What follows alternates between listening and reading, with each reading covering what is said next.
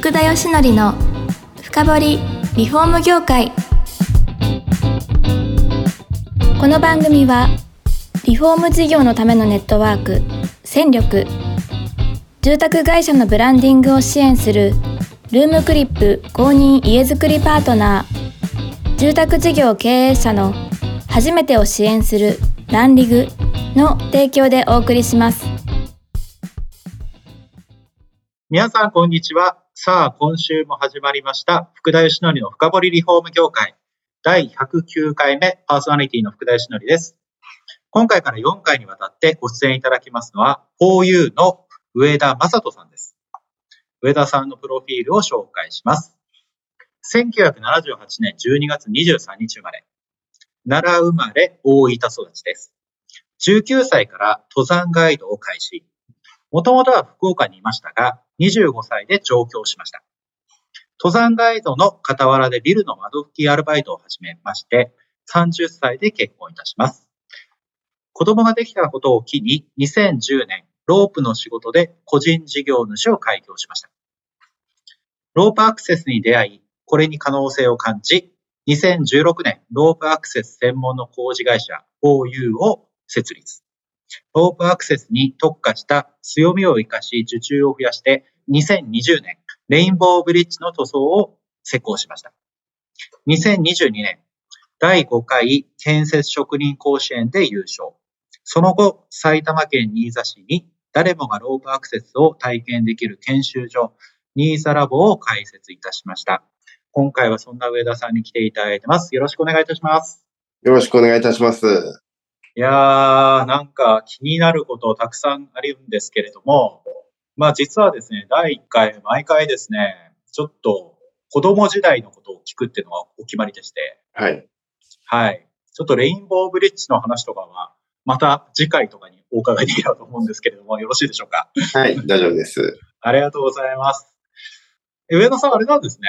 奈良生まれなんですね。うん、そうなんですよ。あの、喋りが標準語なので、あんまり、そういうイメージは周りもないと思うんですけど、はい。まあ、生まれは奈良で、小学校1年生の時に、あの、大分県の方に引っ越しまして、はい。で、そこからはもうずっと高校卒業するまでは大分でしたので、あ、もう、そうなんですね。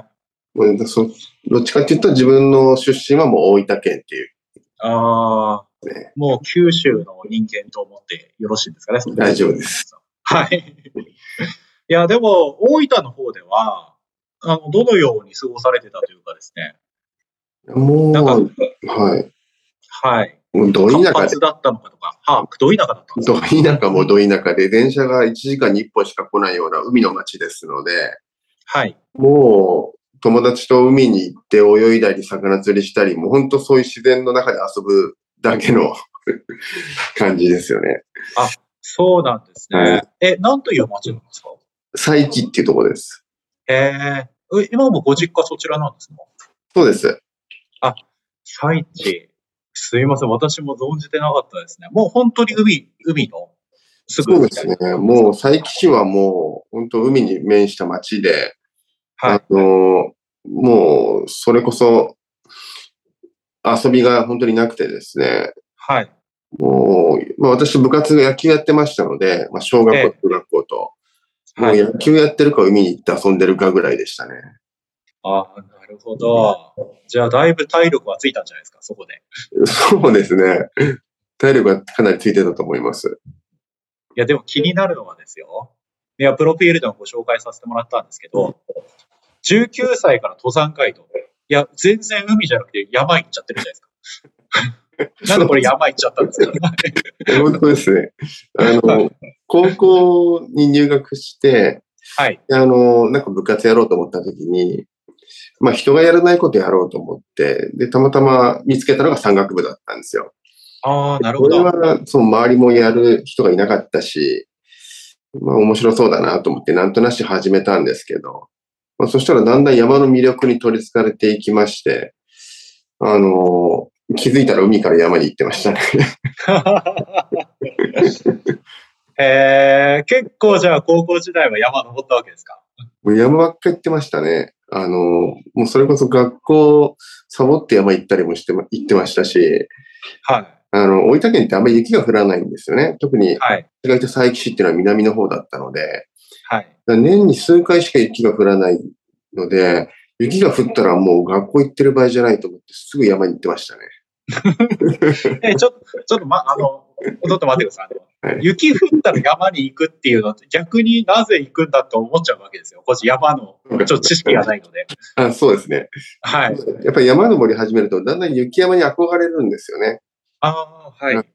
で、やっぱり大分県の南の方って雪山がないですから、はい。もう雪が降ったら山が、やっぱり雪が少しでも積もりますので、ええ。そこがチャンスですよね。もう雪山を体験するチャンス。なるほど。いや、私なんかですよ。山、まあ、先ほど言った通り山経験ないんで、ええ寒いし、はい。怪我しそうだし、ええ。雪山の魅力はまだ何も分かってないんですけど。 まあ、山の魅力っていうのがそもそもあの、まあ、ちょっと危険な、こう、なんていうんですかね、冒険にこう挑戦していくっていうような、まあ、そこにだんだん面白さを感じていくんですよね。はい。まあ、何もこう、リスクがない山よりも、やっぱ雪山であったりとあか、岩山であったり、そういうリスクがある山の方が冒険的でスリルがあって、面白いんですよね。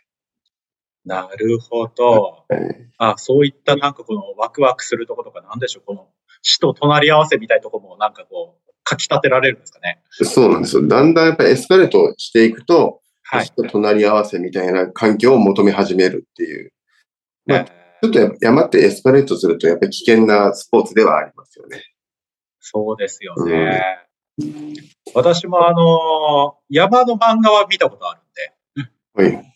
あの、ガクっていう山登りのあ漫あ、画を見させてもらっていて、まあはい前回読んだんですけど、ええまあ、たくさんの方が亡くなるわけですよ、その漫画では。そうですね。その山岳救助の話なんですけどね。いえやえこんなに山でなくなるんだって、私漫画見ながら思いましたね。そうですね。はいまあ、やっぱりエスカレートしていけばそういうこともありますし、はい。まあ、その後私も大人になって、やっぱり仲間とどんどん山に行くようになって、周りのその、ね、登山家が、知り合いが結構亡くなったりとかっていうのも日常的に起きたりとか、ええまあありましたけどね。まあ、まあ今はもう卒業して仕事に没頭してますんで、あんまりそういう環境はないですけども、やっぱり山ってそういう一面はあると思います。なるほど。じゃあ、好きが高じてですよ。その後、ガイドにまでなってしまうと。そうなんですよ。はこいれはですね、私はその高校山岳部を経て、まあ、普通に就職をしたんですけども、はい。まあ、その時の高校の山岳部の先生がですね、まあ、私が就職したにもかかわらず、あの、そこから山岳ガイドになれっていうふうに引き抜きを してですね、まあそっちの道へ、あの、歩み始めるということなるほど。山はやっぱ魅力的だったわけですね。そうですね。私は魅力的でしたし、まあ、その高校の山岳部の先生というのが、だいぶ私の人生を狂わしてるんだと思います。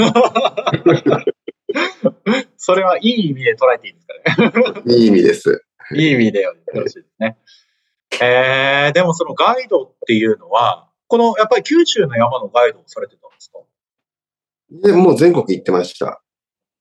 そうなんですか。はい。もう北海道から、もう九州ですね。行ってましたね。え、どんなことをされるんですか、ガイドっていうのは。まあ、その当時は、あの、登山ツアーの旅行会社に就職してた時期もあったので、はい。まあ、いそこの旅行会社のツアーのガイドをするっていうことが多いんですよね。まあそうですよね。危険が伴うんで、やっぱしっかり案内してくれる人がっていう、そんな感じですか。そうです、そうです。で、まあ、そこを辞めた後、はいまあ個人ガイドとして、まあ、個人的にこうお客様が、どこどこの山に登りたいからガイドしてほしいというような、あの、依頼が来るんですよね。で、それを、はいあの、連れていくっていうのをやってました。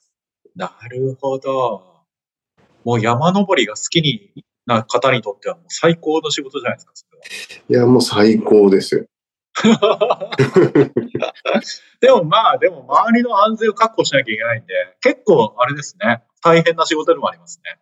めちゃくちゃ大変です。やっぱりお客様の命をもう預かりますし、か必ずお客様を無事に下山させなきゃいけないっていう大きな使命を持ってやりますので。え、危険なこととかなかったんですかなんかトラブルとかです。うーん、まあやっぱり天気にね、こう、はい悪天候に捕まって、山の中でこう、身動きが取れなくなってしまったりとか、まあそういうのがやっぱり何度かありましたけどね。あーなるほど大きな事故には、あの、つながるようなことはなかった。やっぱりでもあれですね。高いとこが好きな方は、その間際にビルの窓付近もやっちゃうんですね。そうですね。はい。はですね、あの、私が東京出てきた時に、あの、はい。初めてこう、ビルにぶら下がってる人を見てですね、はい。あこんな仕事あるんだったら自分はできるなと、まあ、すぐ思ったわけですよ。なるほど。で、まあ、それは窓窓が拭いてる方たちを見たわけですけど、はい。まあその山の仕事っていうのは、あの、1年間通じてなくてですね、やっぱり暇な時結構あるんですよ。ああ、まあそうでしょうね。そりゃそうですね。で、まあ、はいそういう、その空いた日、空いたところに、こう、窓拭きの仕事を入れていって、まあ、アルバイトとして、そういう仕事をガイドの傍らやっていたっていう感じですね。へえ。もう最初から高さとか恐怖心とか問題なくやられてたんですかその、ビルの窓拭きですかそうですね。ビルの窓付近に関しては。そうですね。やっぱ高さに関してはもう山で慣れてますので、ああ。それほどやっぱり恐怖はなくですね。多分普通の人よりから、かは全然早く順応してたと思います。あ、そうなんですね。そうですね。ロープにぶら下がるっていうところに全く抵抗がないので。なるほど。はい。いや、そこが多分定期となって、このロープアクセスって仕事につながってくると思うんですけど、はい具体的にはどうやってその、あの、このロープの仕事にこうつながっていくようなことになったんですかそうですね。まあ、最初にそのビルの窓拭きをアルバイトでまあやってるときは、そんなにその仕事に対して思い入れはなかったんですけども、はい。もうガイドのこう空いた時間でやる程度のことだったので、はい。まあ、それが結婚して、まあ、子供ができたときに、はい。まあ、どうしようかなってなって、で、ガイドの仕事はやっぱ安定しないですから、うん。まあ、これで家族養っていくのもちょっと厳しいかなと。で、もう大分に帰ろうかって話もあったんですよ。田はい舎に帰って子育てしようかなっていうのも。ただまあやっぱり田舎から東京出てきて、やっぱりここで何かこう、仕事として自分が本気の勝負をしてみたいなっていうのがあってですね。はい。まあ、それでうまくいかなかったらまあ田舎へ帰ると。まあ、そういうようなちょっと挑戦を一度して帰ろうと思った時に、はい。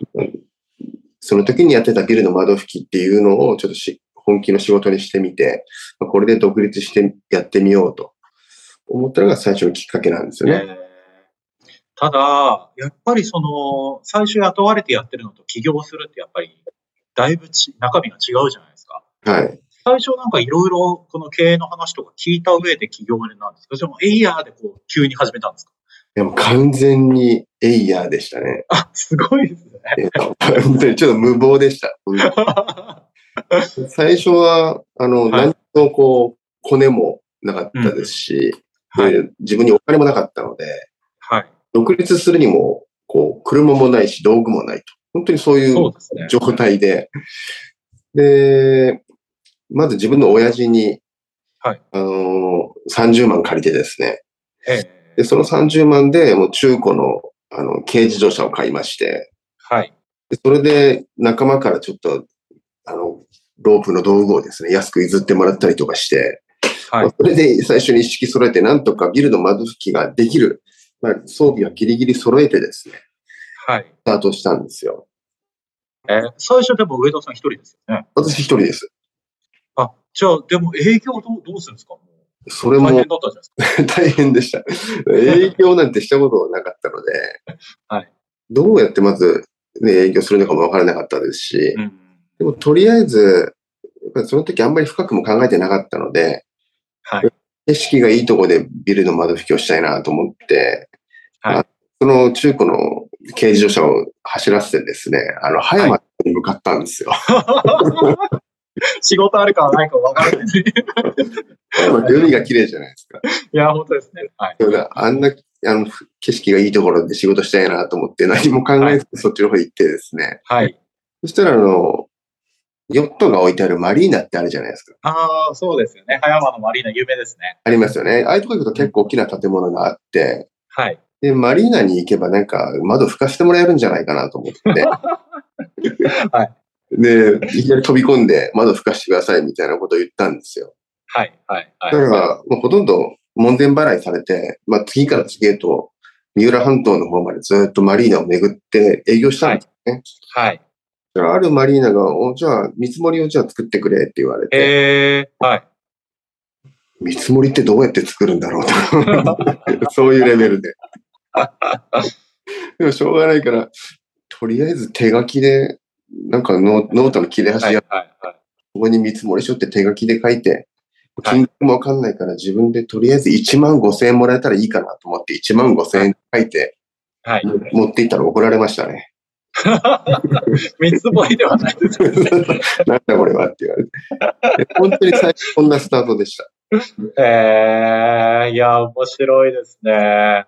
いや、その後のことも今どんどん聞いていきたいんですけど、はい実はもう、実は時間が来てしまいまして、ええ。ちょっと、この後の楽しい展開は次回ということでよろしいでしょうか。 はい、大丈夫です。ありがとうございます。それではですね、あの、また次回もですね、上田さんに来ていただいて話を聞いていければと思います。本日はどうもありがとうございます。ありがとうございました。